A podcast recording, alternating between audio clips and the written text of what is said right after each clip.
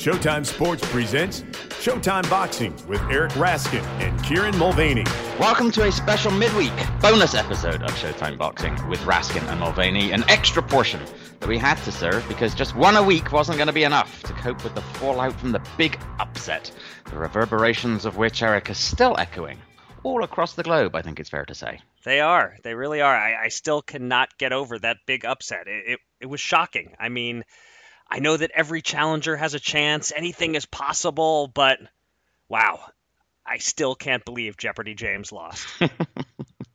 Hey, hey, hey, so it turns out he has a pretty good social media game, that dude, which I hadn't actually realized. Um, yep, yep. Uh, you've been retweeting him a fair bit. It was quite witty of him to tweet that he knew he shouldn't have invited Drake to the final taping because that's a meme that apparently still hasn't played out. Um, and he apparently wasn't the only person to make that mistake, as a short while ago, Canada's favourite obnoxious NBA fan was actually photographed with one Anthony Oluwafemi Joshua. And we, well, that also went fairly poorly because mm.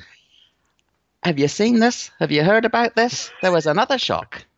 There was another shock. Yes, on Saturday at Madison Square Garden in New York, unfancied Andy Ruiz Jr.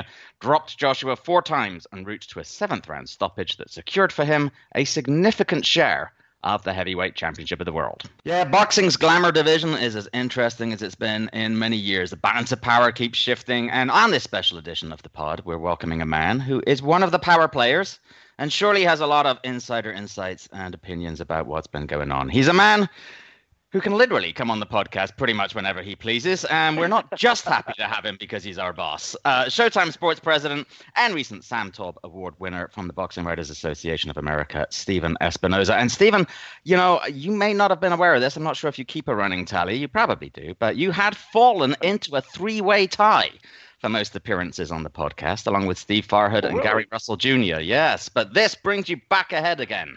So congratulations. Well, Far- Farhood does not does not really surprise me because he's obviously very knowledgeable. But three appearances by Gary Russell, that's quite an achievement. I'm, uh, he's our new he's our new favorite. yeah, he he's obviously a fan of you guys as well. but you're you're back ahead of him now, and that's that's the important okay. thing. First place all, all right, yourself. Um, Thank you.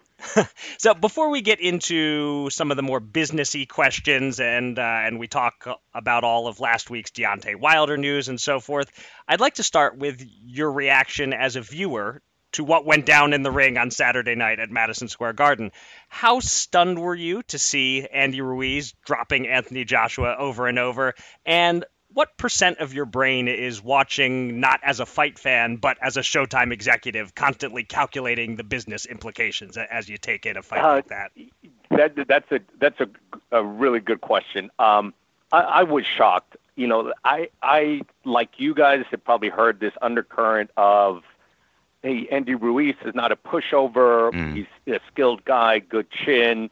You know, surprisingly quick, and, and is aware that uh, I didn't think it was going to be a, a one one round blowout, um, but I really had no inclination that something like this would happen. Um, there are those who have questioned Joshua's chin, but I think even those who questioned it didn't foresee something like this happening. So I was um, absolutely stunned when it actually happened.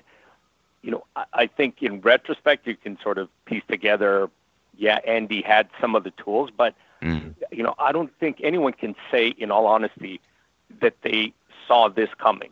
Um, there are people who've gone out on a ledge and said, ah, you know, he's got a shot here, but I, I defy anyone to point at any performance in his past that said he was capable of this. So right. I, I think it's um, really a testament to Andy that he elevated his game and was not uh, was not scared of the moment. Um, saw the opportunity, had a lot of heart, um, because I think it wasn't just the fact that he's coming in against long odds and the physical disparities, you know, um, visually and aesthetically. It, it was the fact that you know he was knocked down. He was you know another couple punches away from the fight ending in the third round, and all of us, right. you know, viewing this as a, a forgettable fight, you know, and not remembering it in in two weeks. So to come back from from that point, from the precipice of of being knocked out, and respond the way he did, I thought was uh, was was really really impressive. And I think at that point, um, it's probably 80% fan, 20% executive. Okay. Uh, because it, it's one of those things where, as much as I'm, you know, I'm viewing it, it's and and people, you know, may take this a long way and say this is, you know, uh, gloating or celebrating. I, you know, I, I wasn't sort of energized or thrilled by, you know, whatever business implications. It's energizing as a as a boxing fan to see this kind of underdog story and be reminded that as much as things seem like a foregone conclusion often, they, they never are in this sport. Um, and I certainly don't wish a loss or or anything on on Anthony Joshua. I think he's a credit to the sport, um, and and he you know certainly got um, he's certainly going to be back and he's going to continue his career. But a story like this, I mean, you can't you know, unless you're a British boxing fan, you can't help but fall in love with Andy Ruiz. He's just such a great character, great story, and you just clearly enamored of the moment, just completely overwhelmed that this was happening. I mean, you guys, you know, this is turning into a long-winded answer. I think I'm going on, you know, 20 minutes on just one question here. But I, I don't know if you guys watched the post-fight press conference, and, and my suspicion is, you know, Andy didn't have – a lot of experience with post fight press conferences, at least not ones that are organized in that sense, because the microphone picked up a lot of stuff that he was saying to his camp that I don't think he really was thinking, hey, um, the microphone's right here, I should be careful. I mean, there were certain, you know, probably three or four times during the post fight press conference where he literally says him, to himself or to, uh, to the guys in his camp, I, I can't believe this. I'm pinching myself. I can't believe this is happening. Right. And it was like, you know, it was the just that level of joy, you know, it reminds us why we we love this sport. Yep. Right. That that sort of feeds really well into the into the next question because boxing fans being boxing fans in the aftermath of this there were some unhappy people because there were uh, plenty of people who felt wow this is just terrible because now the dream fight between Deontay and AJ becomes pointless at least for now, and even long term it might never be as big again. Um, then again, you know, following on from what you say, you know, some people also say that it's great because of the great Andy Ruiz story. And there's also maybe, is there also a sort of calculating angle here because Ruiz is a PBC fighter, and maybe that makes complete unification easier to negotiate uh, should he defeat AJ in a rematch? Um, where are you, you? I think I know from your previous answer, but where are you on the sort of good for boxing, bad for boxing scale? I think it's good for boxing in the in the short run and the long run. In the short run, um, it says, look, um, anything can happen uh, on any given day. And anytime you have these underdog stories, especially with someone who's as likable um, as Andy Ruiz is, it, it's great for the sport. And it has now given us a second moment, so to speak, in the last two or three weeks where something in boxing has broken through on a viral mainstream level. You know, this is certainly not the way that Anthony Joshua wanted to make his name in the U.S., but now he is far more well known hmm. than he would have been had he now knocked Andy Ruiz out in the third round, like everyone thought he was going to. You know, this has given him a level of name recognition, of course, for the wrong reason. But you know, in the long run, I, I don't know that it you know isn't going to serve his purpose. I would still install Anthony Joshua as the favorite um, in the rematch.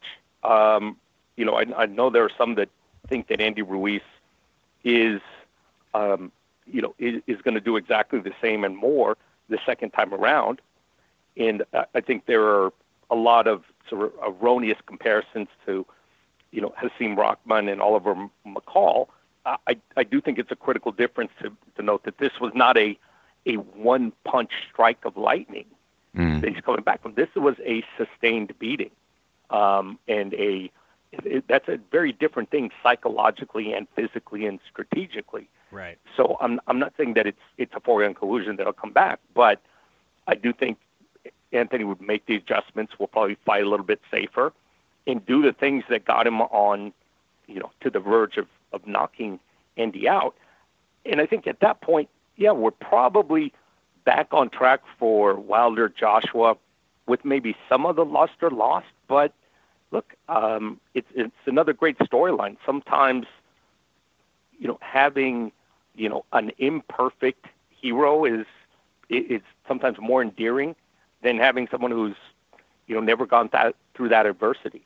Mm. Um, you know, and, and certainly AJ has gone through adversity, but not in his professional career. It's been sort of a, a, a golden journey so far. Well, for what it's worth, the uh, the bookmakers are on the same page as you. They've uh, the the early lines do have uh, Joshua as, as, the favorite, which kind of has me licking my chops to, to bet on Ruiz. But yeah, it's it's a bit off topic, I suppose. You you did mention that this was uh, the second time in just a couple of weeks that the heavyweight division got some mainstream attention. Of course, you're referencing the big knockout from Deontay Wilder a couple weeks earlier. Um, let, let's shift to the Wilder news. Next up for him is Luis King Kong Ortiz, a rematch to one of 2018's best fights. We don't know yet the date or network or site. Uh, this is not a setup question where I know your answer and I'm teeing you up to announce something. I truly right. don't know your answer. Uh, although I have some educated guesses, is there anything that you can tell us about the date, network, or site for that fight at this time? Well, I, I think we're looking at um, fourth quarter, um, which you know not a not a huge uh, headline. Um, the network is not determined, but um, you know I think that is a matter of sort of negotiation and, and getting details. I expect that we are well positioned to get that uh, for a variety of reasons. It just um, haven't finished the deals. I mean, we have to make an attractive offer and and and do everything that we're capable of doing across the corporation. Um, but you know we've come a long way with Deontay, and uh, we expect to continue doing that. So um, I, I expect that we'll we'll get there, um, and we certainly want to keep him in the fold for obvious reasons. Right now, Deontay announced this fight during Joshua Ruiz fight week, which uh, kind of uh, took a few people by surprise that he the, uh, the timing mm-hmm. uh, of the announcement. What what was your thought on the idea of uh, you know a lot of people have said it's a, a page out of the Mayweather playbook. Uh, the Mayweather book, right? what what, what did you think of him doing that? Well, you know, it's a it's a little. Um, I don't think it was so much that as it was sort of Game of Thrones maneuvering and and uh, and uh, we, we, we don't we don't reference Game of Thrones on this podcast, Stephen. That, oh, that's the old right, one. Right, That was the last I, one. I can break my own unwritten rules. okay. Right. Tie, tie it tie it into billions somehow. right there we go. So at some like I, I there was as much as as sort of uh, you know Joshua and at times Matchroom has criticized the possibility of Wilder Ortiz they were also very aggressive in pursuing him, not just as a replacement opponent for the June 1st fight, but as an opponent for the next fight. Mm-hmm. So I think, you know, this had more to do with positioning and making sure Deontay had credible, you know, good sellable opponents because, you know, if, you know, um, things go differently on June 1st, you know, in Sunday, um, Matchroom dangles a, a huge check in in front of Ortiz, and Ortiz takes it this time, then you know I'm not sure where Deontay goes. Mm-hmm. Um, so I think this had more to do with you know acting quickly and not having that leaving it open so that Ortiz is available there to be um, to be taken away, and then you know then we're looking at probably fights that no one's all that excited about. Right. So I think that that goes to the timing and you know, as with anything boxing, once you've got a deal, it's only a matter of time. You might as well announce it. Otherwise, you know, some, you know, the the trainer's cousin's brother's yeah. sister-in-law is going to put it on social media and it's going to get out anyway. Right. Yeah. Um, I don't think that it was a huge surprise. You know, Luis Ortiz was in the ring right after Deontay Wilder uh, knocked out Dominic Breazeale.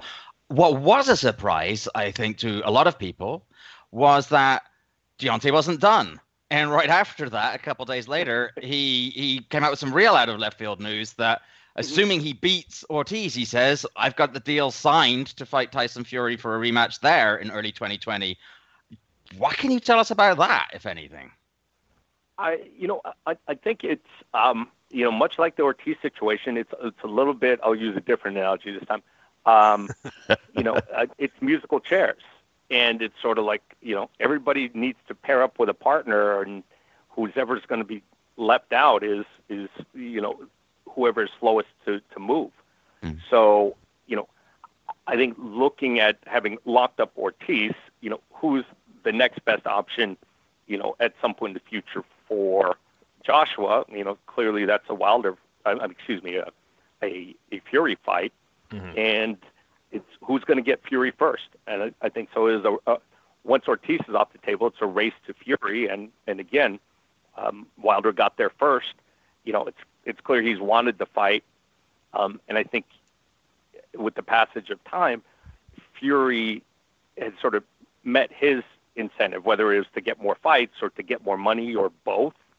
Um, but I think you know, having done that, whether it's some distance from the fight or just collecting more checks, it was now an easier deal to make than it was, you know, the first time around in an immediate huh. rematch. Uh, I mean, I have to say, I mean, I said it on this podcast. I thought that once Fury pulled out of those negotiations and went to top rank in ESPN, I thought that of the, well, I guess now former big three, I, I, thought he immediately became the least likely one of those to sign on the dotted line with any of the others. I, I kind of thought he'd taken himself out of that equation, basically. I, obviously, you were aware of this development taking place before the rest of us, but even so, is it a bit of a surprise? Given the way that they pulled the rug out on the negotiations just a couple months ago, that it should come back around again so quickly? Um, it, it was a bit of a surprise, and it was a bit of a surprise that once it became the focus, that it moved so quickly. Um, mm. I thought that given what happened the first time, it would be a relatively slow, painful, grinding negotiation. Mm. And, and and it wasn't. It moved quickly and and relatively easily. So um, it, it ended up, you know, in, in, a place that I don't think anyone uh, saw coming. And I think for Deontay, it probably ended up there in a in a better way because if the Fury fight hadn't been made before, you know, Joshua lost, then I think the Fury negotiation is more difficult. Mm, got because you. at that point, I mean, Fury has more leg, no leverage. He knows he's the one attractive option, high level, you know, must make fight.